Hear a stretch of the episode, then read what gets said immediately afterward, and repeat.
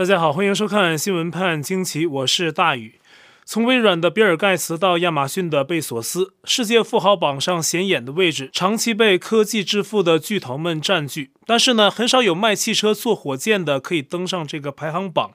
甚至成为世界头号富翁的啊。现在出来个例外，就是伊隆·马斯克。十月二十五号，马斯克的电动汽车公司特斯拉股价飙破 一百一十五点一八 美元，以 一千零二十四点八六 美元收盘，使得特斯拉市值啊一下子冲破了一兆美元，成为继苹果、微软、亚马逊、谷歌、脸书之后又一家市值突破了一兆美元的美国公司。特斯拉的老板马斯克因为持有 百分之二十三 的特斯拉股份而得益，以身家两千八百八十六亿美元啊重登世界首富的宝座。他一个人呢，现在比美国最大的石油公司埃克森美孚的两千七百二十四亿美元还要富有。那这一次暴冲啊，马斯克还要感谢美国最大的租车公司 Hertz。啊，这家公司啊，今后要把旗下所有的汽车全都更换为电动车，总数量呢会达到五十万辆。啊，最近呢，他们向马斯克的特斯拉公司一下子啊下了一笔十万辆电动车的订单啊，总价值大约是四十二亿美元，这也是特斯拉史上接到的最大一笔订单。同时呢，也让特斯拉的股票水涨船高。马斯克呀，真得好好感谢一下 Hertz。那么，亚马逊的杰夫·贝索斯紧随其后，现在排名世界第二。但是截至十月二十六号的数据啊，他身家一千九百六十亿美元，比排第一的马斯克的两千八百八十六亿美元差了不少。但是呢，贝索斯跟火星人马斯克一样啊，也有自己的太空梦。就在马斯克重登富豪榜首位的十月二十五号当天，贝索斯宣布要建设一个可以容纳十个人的商用太空站，预计在二零二五年到二零三零年之间开始使用。那这个太空站呢，会被命名为 Orbital Reef 啊，大概呢可以翻译为轨道礁石。主要面向目前还没有太空能力的国家、企业、媒体、科研机构等等，啊，利用这个商用的太空站做研究。就在美国富豪们继续赚大钱、追逐梦想的同时，中国的富豪们呢，却被中共的内斗、政治整风啊、边控，还有财富泡沫等等问题弄得是焦头烂额。但是话说回来啊，他们当初的创业之路也是少不了要跟官场打交道，有关系、有靠山才立得住。这是中共特色的民营企业的发展方式。而且大家知道，马斯克的特斯拉公司市值啊，之前跟中国的腾讯、阿里巴巴都差不多少，甚至有时候落后一些。现在呢，却是稳稳的把这些企业落在了后面。也是按照十月二十六号的最新排名，中国大陆排名最高的是农夫山泉的创办人钟闪闪，身家六百六十一亿美元，全球排名第十九。然后是 TikTok 的张一鸣，五百九十四亿美元，排名第二十一位。腾讯的马化腾排到第二十九，身家四百九十七亿美元。接下来才是马云啊，最近这一年呢，他被整得够呛啊，现在是身家四百一十七亿美元，全球排名第三十三位。再往后还有长城汽车董事长魏建军，全球排名第三十七位，身家三百二十九亿美元。而离他不远的是香港巨富李嘉诚，目前身家是三百二十三亿美元，全球排位第四十名。以上排位呢，是根据福布斯亿万富豪排行榜的实时更新的结果。其实呢，以上我们提到的，这都是中共国公开的一些私人企业家的排名。其实呢，中国最有钱的是红色权贵家族，他们在这种公开的富豪榜上是完全隐身的。而至于那个据说在私下场合里面非常喜欢摆阔气，出门走路都排场十足的恒大老板许家印，目前呢则是在全球排在第二百零三位，有一百一十四亿美元的个人资产。因为最近恒大陷入危机啊，许家印的排名呢也是跌得很厉害。根据彭博社以及香港明报的报道，中共当局呢现在正在要求恒大的许家印以他自己的私人财产来缓解恒大公司的债务危机。但按照许家印现在公开的私人财产来看，他只有一百一十四亿美元的财富。而截至今年六月三十一号，恒大的欠债达到了三千亿美元以上。按照他自己目前的资产啊，卖上十个许家印，再贴一个马云都还不上。那么彭博社的报道也说，现在许家印的财富是否足以支付恒大的负债是有疑问的。而北京当局呢，是在今年九月二十三号，许家印的第一笔境外美元债息到期之后做出的相关决定。同时呢，各个地方政府也正在密切注视着恒大的银行账户，为的是这些恒大的银行款项啊，不被用于支付债权人，而是赶紧去把没有完工的房地产项目完成。那债务方面呢，不好意思，就请许家印自己掏腰包好了啊！这也再次反映出北京当局不想伸手救许家印的信号。而此前很多分析人士呢，也都谈到许家印的发迹之路跟江派的曾庆红家族联系紧密，这可能也是许家印遭遇习近平当局冷落的原因。现在让许家印自己掏钱还债，所以之后呢，如果大家在深圳街头看到衣衫褴褛的流浪汉，哎，长得像某位前许姓富豪，不妨就去喊一声老许，打个招呼，应该不会认错人。但是呢，其他中国的有钱人也不是就此安全了。中共当局的共同富裕可不是随便喊的，喊出来是要实现的，实现不了是不好办的啊。怎么实现呢？现在大家都在关注这个房地产税。这个出发点呢，就跟习近平的共同富裕大计有关。可是呢，房地产税只是开始，中共是想当万税爷的。这个所谓共同富裕呢，已经被当成中共一个主要的执政目标。十月二十四号晚啊，党媒新华社发文，标题是《十问中国经济》，当中提到，权威人士认为啊，中共现在执政基础所面对的主要社会矛盾已经发生变化。这个主要社会矛盾啊，这篇党媒说啊，就是收入两极化、分配不公，所以呢要分好蛋糕，手段就是劫富济贫啊。当然了，他自己不这么说，也否认自己在劫富济贫。中共喜欢起新名词，他为此呢又造了一个新的说法，叫合理调节高收入，取缔非法收入。这听起来是不是顺耳很多呢？那紧接着二十五号，总部在北京的大外宣媒体多维网发了篇煽风的文章，说新华社发表的《十问中国经济》一文中提到的权威人士可能是一个写作组啊，而且呢很可能就是由习近平的经济智囊刘鹤啊直接负责的，代表的是习近平本人的观点和态度。海外媒体希望之声引述前中共总书记赵紫阳的智囊吴国光的话说，以前中共用高速经济增长掩盖着社会贫富差距的问题，现在经济下滑，这个问题凸显出来，所以呢，就要用共同富裕来画大饼，让受教育程度低、信息来源少的一些韭菜们再兴奋一波。但实际上啊，这个贫富差距的主要矛盾过去一直都有，中共呢从未重视，如今专门提出来，有很浓重的为了政治稳定的意图。因此呢，中共提出了房产税。按照经济学者任泽平的话说，中国居民承担的税务主要是收入税，那么财产税啊几乎是零啊，这包括房产与遗产等等。而收房产税啊是所谓合理调节高收入的关键一步。中共官媒也在今年夏天的报道中提到过中国的高净值高收入人群，说上海、河北、江西等省已经对这部分高收入群体啊摩拳擦掌，准备征收类似高收入税的东西。但是到底什么是高净值高收入，如何界定，这个在中国内部还是有争论的。就像房产税有讨论争论到试点，那针对中国高净值高收入群体的税费措施调整，中共目前呢也正在边流口水边讨论，看如何可以更好的啊为中国的有钱人的纳税提供精准服务。而这样做了，中国的一般收入或者是低收入群体就真的可以获益吗？在中共体制下，很多人可能不会觉得乐观。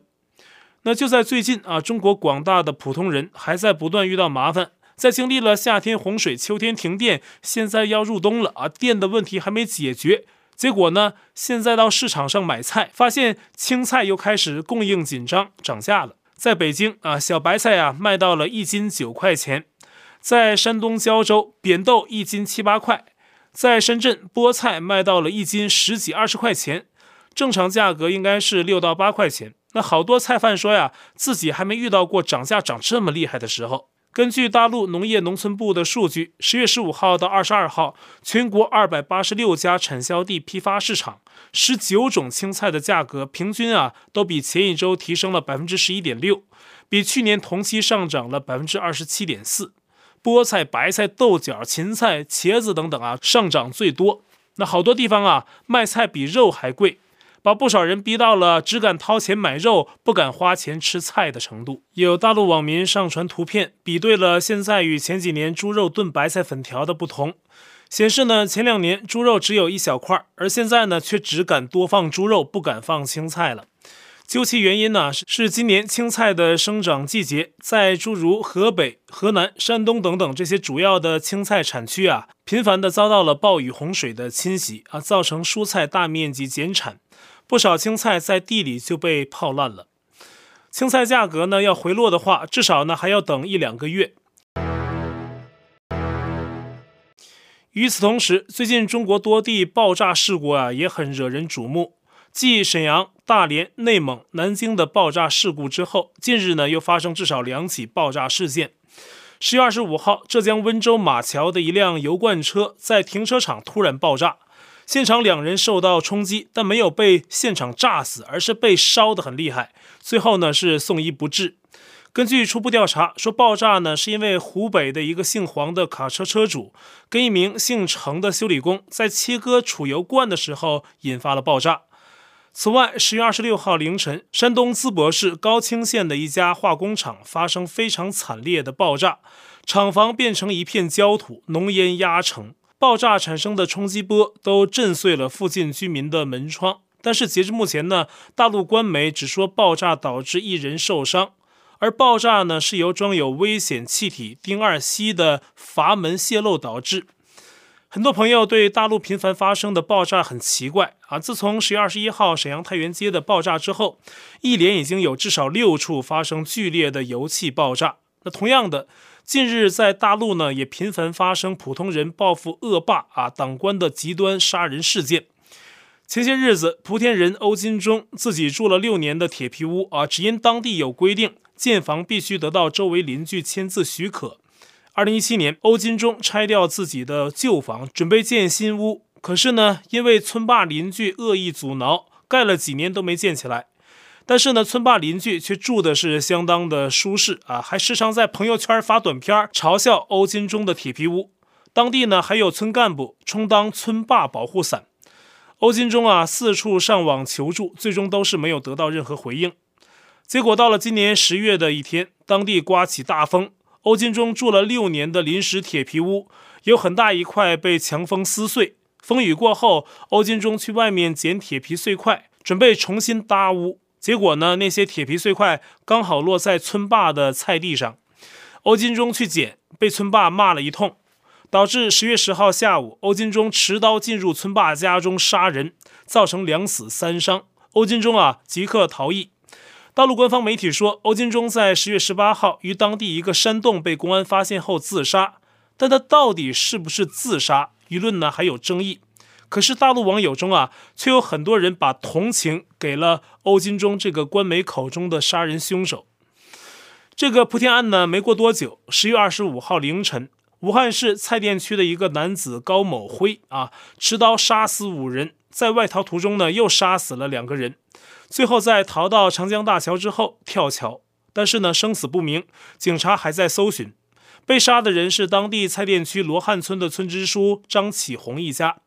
张启红二零二零年七月开始担任罗汉村的中共党支部书记，曾在二零一六年因为私发补助金给自己侄子被武汉官方通报，二零一七年三月还受到过警告处分。但是呢，这个张启红到底跟高某辉有什么私人恩怨，现在还是个谜。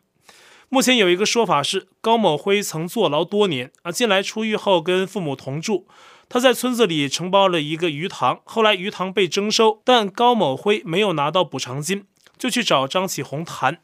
但两人怎么谈的，而且鱼塘补偿金没有发出，是不是跟张启红有关啊？这些外界目前还不知道。可是高某辉啊，这不是他真名哈，那是警方省略了中间一个字。就这个高某辉啊，一下子杀死了包括张启红在内的一家五口，逃跑路上呢又撞死一人，随后呢又劫持一辆车，杀死司机，再逃跑。路上呢等于是又害了两条性命。中共体制内的官员也不是都有很大的特权，底层小官他也捞不着什么大钱，除去官位啊，其实跟小老百姓一样。不像真正的红色权贵，还有门卫，还有保镖站岗，以及被称为解放军实为党卫军的军队保护。但也跟着别的党官学贪腐啊，一旦出事儿，自己也保不了自己。党内通报批评抓典型，通常呢也都是这种没有什么大背景，或是呢在内斗中失势的党官啊，特别是这种村支书一类的小官，以为自己高高在上，其实什么也不是。跟真正的红色权贵相比，他没有保护自己的能力，所以这样的人呢、啊，可能还是少干点坏事啊，清醒点。我记得去年在中国某地还有个村支书开会，被村民背着炸药进去给炸死了。还有别的例子啊，通过这些例子也可以看到，就共产党这个体制啊，这种从上到下的贪腐，如果没有党卫军和各级公安盖世太保的保护，其实面对愤怒的百姓是很危险的。可是也有的中国小老百姓，就是那些小粉红、老粉红吧，盲目的维护体制啊。最近呢，鬼才歌手黄明志搭档陈芳语推出新歌《玻璃心》。现在好像观看量都快两千万次了啊，冲得很快。这首歌呢，就是狠狠的在酸大陆的粉红群体，朋友们呢肯定也都听过。那歌手黄明志说啊，这首歌会这么受关注，是说明很多人已经觉醒。不过呀，随着《玻璃心》的火爆，大陆另一首曲子呀也悄悄的火了起来，是称赞自愿做中共眼线的朝阳群众，歌曲名字就叫《朝阳群众》。钢琴家李云迪上周因为嫖娼被捕，就是朝阳群众举报。这是一个在中国北京的协助当局维稳的民间组织，由当局指挥，任务是监视社区的一举一动，没事就在大街上溜达啊，眼睛盯着，嘴里唠叨着，东家长西家短的都关注，带着红袖标，成天充当中共耳目，把中共认为危险的人事物举报到公安局。不少人呢都是北京的退休女性，所以朝阳群众的别称又叫朝阳大妈。在大陆流行起来的朝阳群众歌曲是二零一六年推出的，是北京朝阳区公安分局专门用来感谢朝阳群众的。歌词中说到啊，看看今天的头条，又有坏人被举报，不正之风黄赌毒，一个都逃不掉。是谁那么给力啊？消息准确又可靠，原来是朝阳群众。这首歌在舞台上表演的时候，伴舞的就是一群带着红袖标的朝阳大妈。只是呢，这帮人举报的不一定是坏人坏事，也有可能啊是中共的异议人士或那些当局不喜欢的人。而且这种组织的存在呀、啊，本身就是中共特务手段的延伸，很不光彩，在民主国家的社区是不会被容忍的。而中共当局似乎非常热衷于监视民众，为的是政权安全，可中国民间的真正需求却不热衷去解决。那今年呢，躺平一词在中国流行起来，年轻人不买房、不结婚、不生子，以最低欲望过活，惹得习近平当局直接表态反对躺平。然而呢，如今啊，躺平可能都还不够，还有人呢开始出家。十月二十五号，大陆腾讯网刊登文章，媒体人辞职去寺院，这一届年轻人正在逃离上班。文中提到，中国一些年轻人患上了厌班症啊，就是厌恶上班。比如北京的一位报社编辑杨林新，才二十六岁，可是呢却因为工资不涨、女友分手等原因，拒绝了在世俗发展啊，跳过躺平，直接去寺院出家吃斋念佛。但这一类厌班族啊，也有人出远门旅行，或者是到各个低房租的地方租住新房体验生活，来排解心中的烦闷。对于这些民间的情况啊，中共党媒是很少深入贴地的去探讨，不是站在政策层面的高谈阔论，就是脱离现实很远的那种理想主义。那样的关注啊，是没有正常人愿意真心去看的。但是中共媒体的党八股啊，却充满了这样认认真真走过场的没有灵魂的空洞文章，说的话全是似是而非。党媒《环球时报》还有其总编胡锡进啊，经常就国际局势发表观点打嘴炮，但是对于真正的民间呼喊却根本不屑一顾。最近中共《环球时报》又发文骂台湾、骂美国，说台湾军队不堪一击，还要把自己塑造成世界民主阵线的抗共前沿啊！如果真想打仗，该搞兵役制度，全民皆兵，不吃不喝，把 G D P 都用到军费上啊！还把现役的十八万台湾国军说成是草莓兵。